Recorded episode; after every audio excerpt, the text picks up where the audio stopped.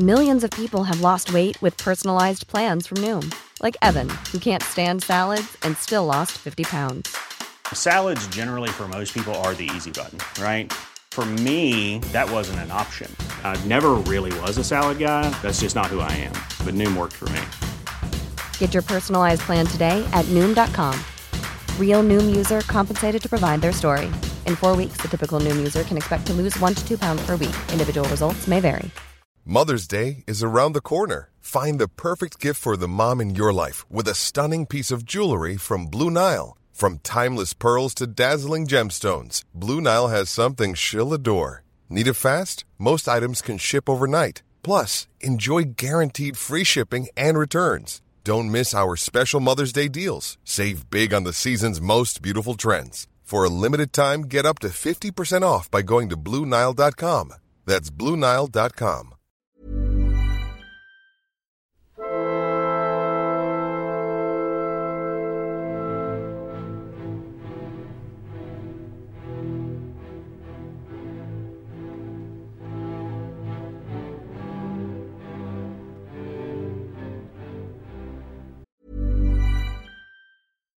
Flexibility is great. That's why there's yoga. Flexibility for your insurance coverage is great too. That's why there's United Healthcare Insurance Plans. Underwritten by Golden Rule Insurance Company, United Healthcare Insurance Plans offer flexible, budget friendly coverage for medical, vision, dental, and more. One of these plans may be right for you if you're, say, between jobs, coming off your parents' plan, turning a side hustle into a full hustle, or even missed open enrollment. Want more flexibility? Find out more about United Healthcare Insurance Plans at uhone.com. Millions of people have lost weight with personalized plans from Noom, like Evan, who can't stand salads and still lost 50 pounds. Salads, generally, for most people, are the easy button, right? For me, that wasn't an option. I never really was a salad guy. That's just not who I am. But Noom worked for me. Get your personalized plan today at Noom.com. Real Noom user compensated to provide their story. In four weeks, the typical Noom user can expect to lose one to two pounds per week. Individual results may vary.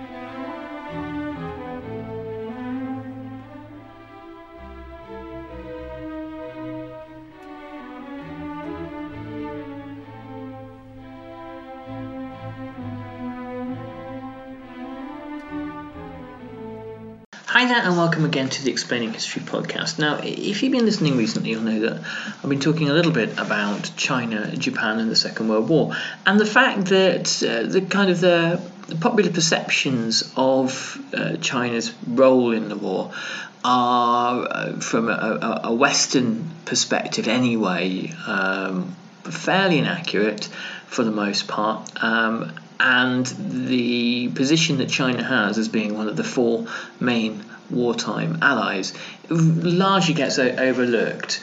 Um, the position in some kind of uh, Western perspectives of the Soviet role in the Second World War uh, gets downplayed, so it's, it's, hardly surprising that China is really seen as little more than a, a victim of Japanese aggression when war films uh, and war sort of media uh, were produced in the uh, post-war era. Um, the uh, American uh, war effort tended to focus on things like the Philippines and the battles in the Pacific, and the British often looked at the war in, in, in Burma. And obviously, a much bigger theatre than either of those things was the the Japanese war in China. Uh, countries are kind of uh, very much centered on their own narratives, and this is only natural and, and normal. But we need to, as, uh, as a kind of serious observers of history, try to look at it from a, a kind of a, a, wider perspective, which is why I'm, I'm returning to Rana Mitter's brilliant book, um, China's War with Japan. And he writes The ability to reinterpret the story of China's war with Japan enables us to move away from melodrama. Instead, the war should be understood as a disruption to a much longer process of modernization uh, in China. By the 1930s, after nearly a century of foreign invasion, domestic strife, and economic uncertainty, both nationalists and communists wanted to establish a politically independent state with a government that penetrated throughout society, a population that was stable, healthy, and economically productive. It was the nationalists who first tried to achieve these goals in the decade before the war broke out in 1937, but the Japanese invasion made it almost impossible for them to succeed. From tax collection to provision of food security to the ability to cope with massive refugee flows, the problems were probably too great for any government to manage successfully. The war then marks the transfer of power to the communists, but there was nothing inevitable about the process. And for much of the early part of the war, before Pearl Harbor, there was an alternative the possibility that Japan might win and that China would become part of a wider Japanese empire. The new, the new history of China's wartime experience must take account of the three way struggle for modern China nationalist, communist, and collaborationist. So, one of the things that um, we, we kind of uh, uh, ignored at our peril um, particularly when we look at the development of um, Soviet communism, the revolution of 1917, and the Chinese rise to power in uh, 1949 is, you know, the traditional standard sort of Marxist, Leninist, or Maoist historiography paint these things as inevitable parts of, of kind of historical processes. But really, there's nothing inevitable about either. Had it not been, and Mao acknowledged this himself, had it not been for the um, invasion of Japan, uh, by Japan, of China, the conditions for um, Maoist victory in 1949 probably would not have been there, even with Stalin's intervention. But that there we go into the realm of counterfactuals. But it's just to say that um, there is nothing inevitable uh, about a regime of any stripe establishing I- itself, and the war created historic opportunities that Mao quite um, skillfully took um, advantage of by ultimately allowing the nationalists to do the bulk of the fighting and withholding forces for the end of the civil war that he knew would follow a Japanese defeat. Such a history, writes Rana Mitter, must also restore China to its place as one of the four principal wartime allies, alongside the US, Russia, and Britain. China's story is not just the account of the forgotten allied of uh, the forgotten allied power, but of the allied power whose government and way of life was most changed by the experience of war. Even the massive loss of life in Russia that followed the German invasion in June 1941 was less transformative than what happened to China in one fundamental sense Russia was pushed to its ultimate test but did not break. It fought back and survived. In contrast, the battered, punch drunk state that was nationalist China in 1945 had been fundamentally destroyed by the war with Japan. Western condemnations of the Chinese war effort and the role of the nationalists in particular had been based on accusations that the regime was too corrupt and unpopular to engender support, a popular American wartime joke declared that Chinese leader's name um, was really cash my check. The truth was more complex. The Europe First strategy meant that China was to be maintained in the war at minimum cost, and Chiang was repeatedly forced to deploy troops in ways that served Allied geostrategic interests but undermined China's own war aims. The crippled and unsympathetic nationalist regime that limped to peace in 1945 was not a product of blind anti communism, refusals to fight Japan, a bizarre accusation considering the nationalists' role in resisting alone for four and a half years before Pearl Harbor, or foolish or primitive military thinking. The regime was overwhelmed by external attack, domestic dislocation, and unreliable allies.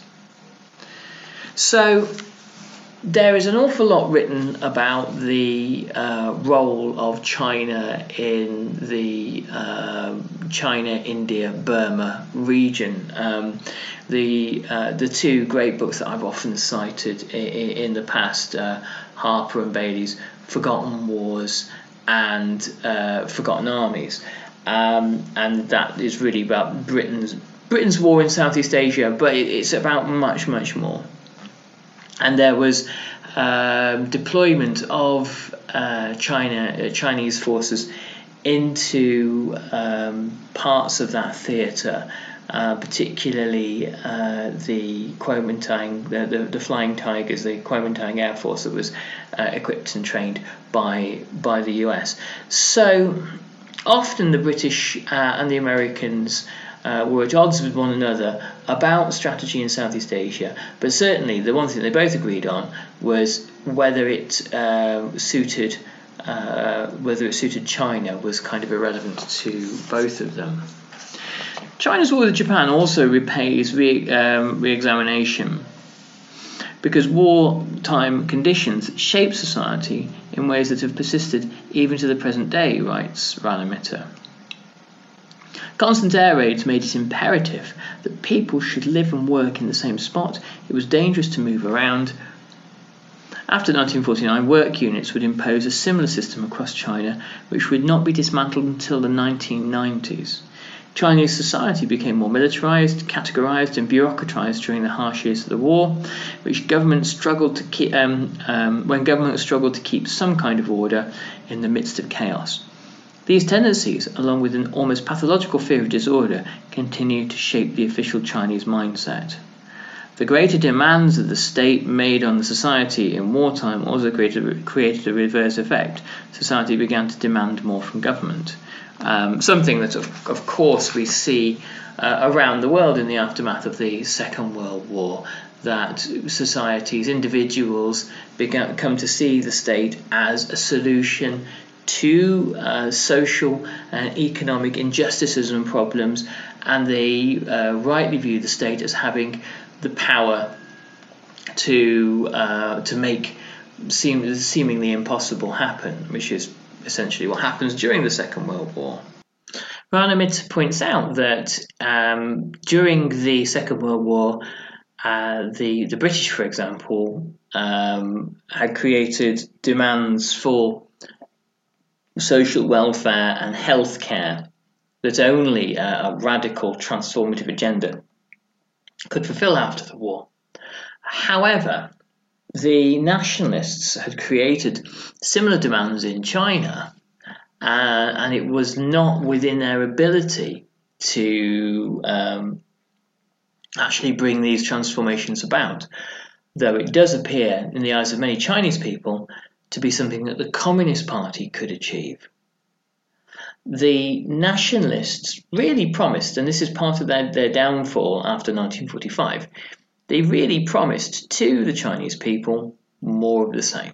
They had no, they did, they weren't able to match um, their uh, military deployments with the kind of political deployments. They weren't able to have a meaningful political offer to the Chinese people, which is why suddenly the pendulum of popularity shifts towards the communists uh, in about 1946 47. In the early 21st century, writes Rana Mitter, China has taken a place on the global stage and seeks to convince the world that it is a responsible great power one way in which it has sought to prove its case is to remind people of a time past, but not long past, when China stood alongside the other progressive powers against fascism. The Second World War. If we wish to understand the role of China in today's global society, we would do well to remind ourselves of the tragic titanic struggle which that country waged in the 1930s and 40s, not just for its own national dignity and survival, but for the victory of all the Allies, West and East, against some of the darkest forces that history has ever produced.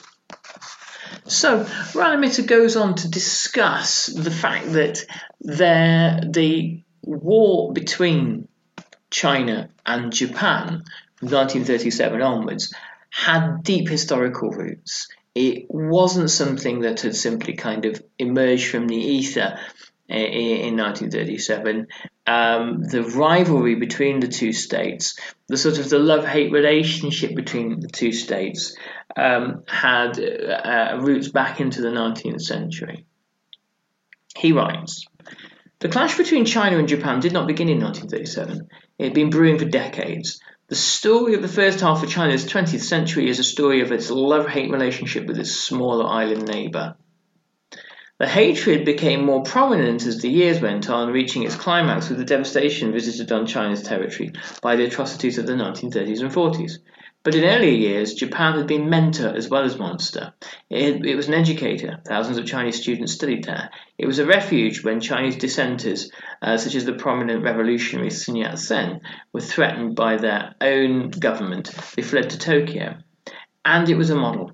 China's reformist elites looked to Japan to see how an Asian power could militarize, industrialize, and stand tall in the community of nations. For good or ill, a large proportion of the history of the 20th century China was made in Japan.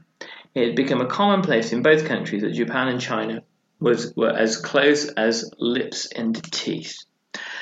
So there was a, a, kind of a strain of uh, perhaps you could call it progressive nationalism in Japan in the uh, late 19th, early 20th centuries, uh, a, a, progressive Pan-Asianism that saw Japan as having achieved something that nearly all of Asia had failed to. It had resisted colonialism, it had modernized, it had proved itself to be a formidable military power, defeating Russia in uh, 1905, and um, it had seen off the West in, in ways that uh, India, China, um, the Philippines, and other places had, had, had failed to do so.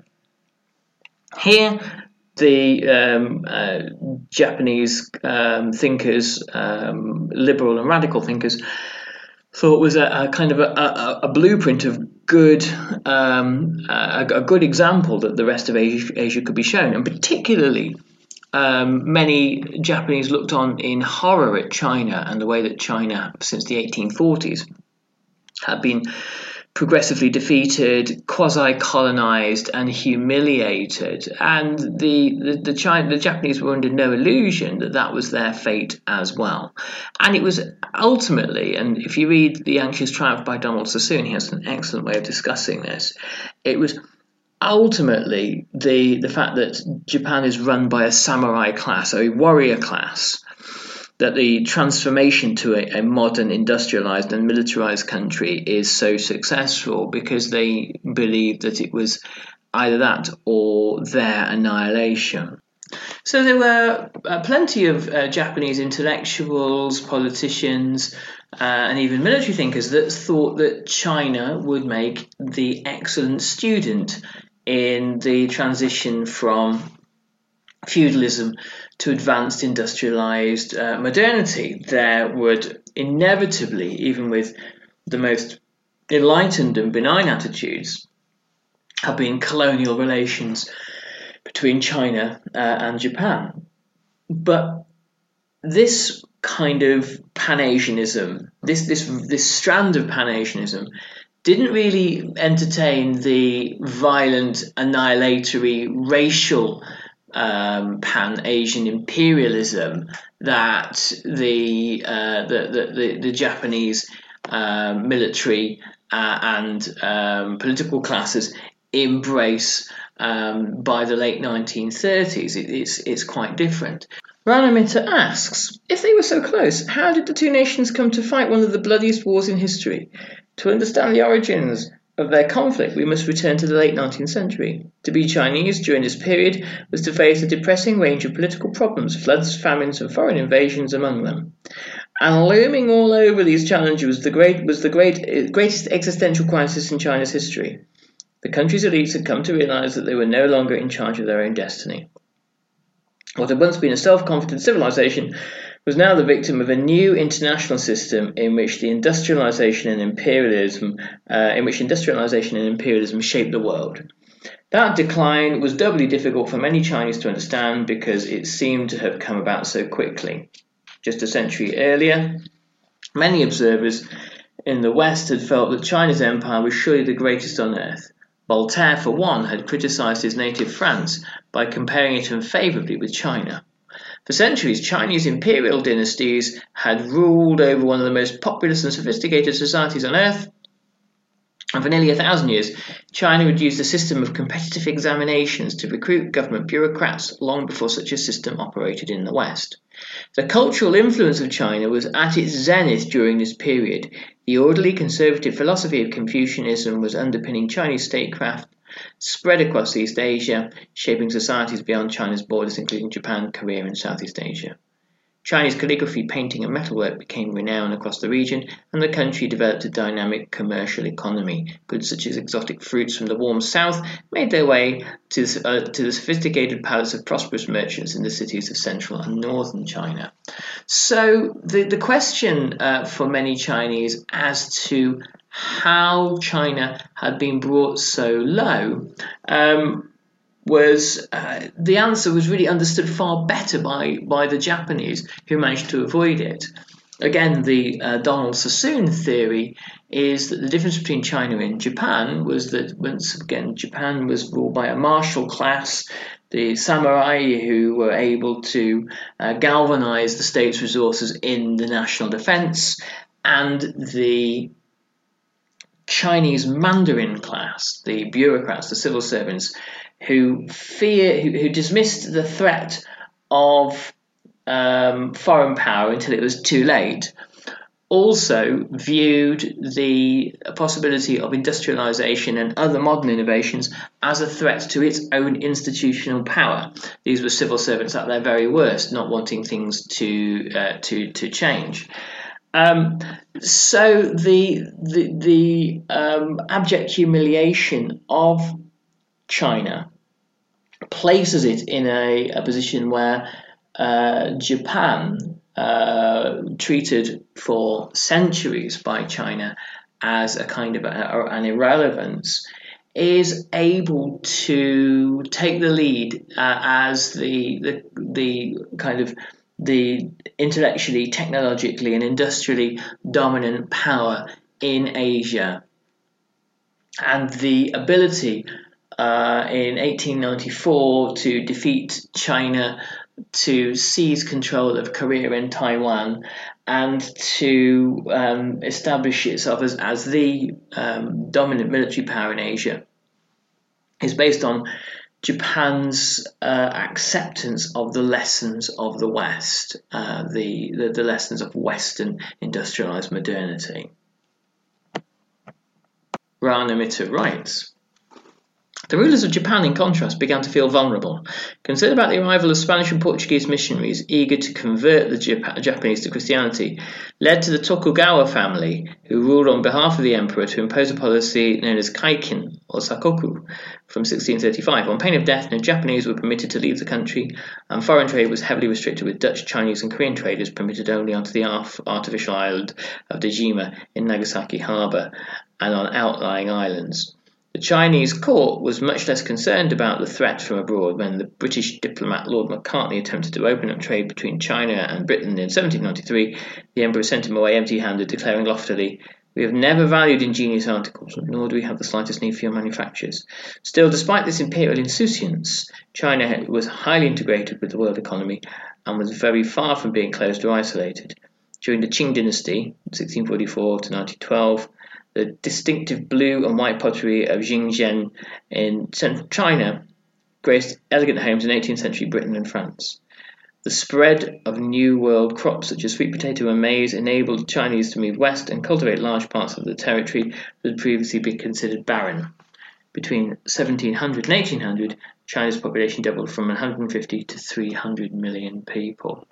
So, the question of the uh, the origins of conflict between China and Japan are, are rooted in these two different historical journeys uh, and the different ways in which both powers responded to the challenge of uh, of, of westernized modernity, um, and the uh, idea that Japan would naturally, having harnessed and managed to uh, weaponize uh, Western modernity and, and military and industrial power, would naturally be the hegemonic state in Asia in the 20th century.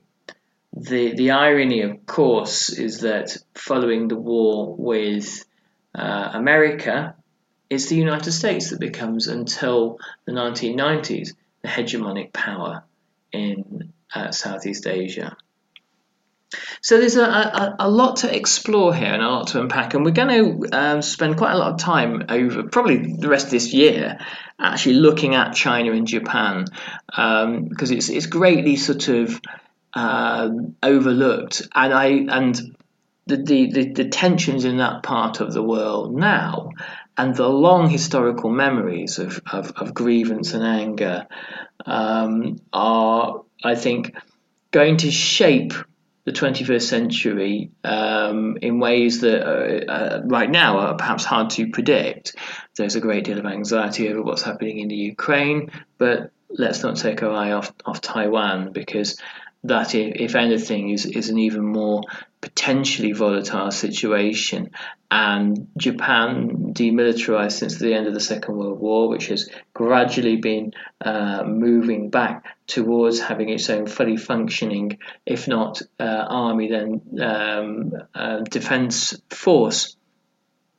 It's preparing itself for the possibility of conflict with China uh, in the next decade or decades. Anyway, this is a history podcast, not a, a soothsaying one, so we'll we'll, we'll steer away from that.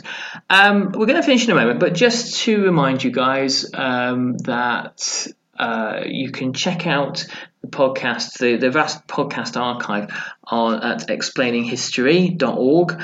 Um, and the, the if you come and find our Facebook group, there's always a kind of an interesting article or so um, going up there. Um, and I'll be uh, blogging a few more articles in, in, the next few weeks on, on the website. So do check us out, and obviously we rely on uh, Patreon for uh, a little bit of uh, backing from our, our, patrons, and we have a little little ad revenue as well, which you'll have heard in this podcast. But any and all donations, gratefully, gratefully appreciated. Anyway, thanks so much. We'll finish there, and I'll catch you on the next Explaining History podcast. All the best. Thanks. Bye bye.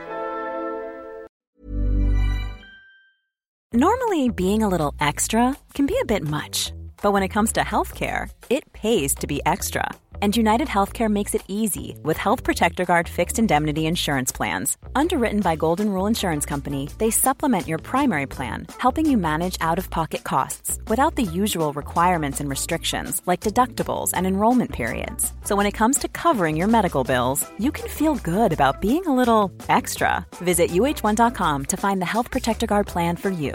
Hey, it's Paige DeSorbo from Giggly Squad. High quality fashion without the price tag. Say hello to Quince. I'm snagging high-end essentials like cozy cashmere sweaters, sleek leather jackets, fine jewelry, and so much more. With Quince being 50 to 80% less than similar brands. And they partner with factories that prioritize safe, ethical, and responsible manufacturing. I love that. Luxury quality within reach. Go to quince.com slash style to get free shipping and 365 day returns on your next order. Quince.com slash style.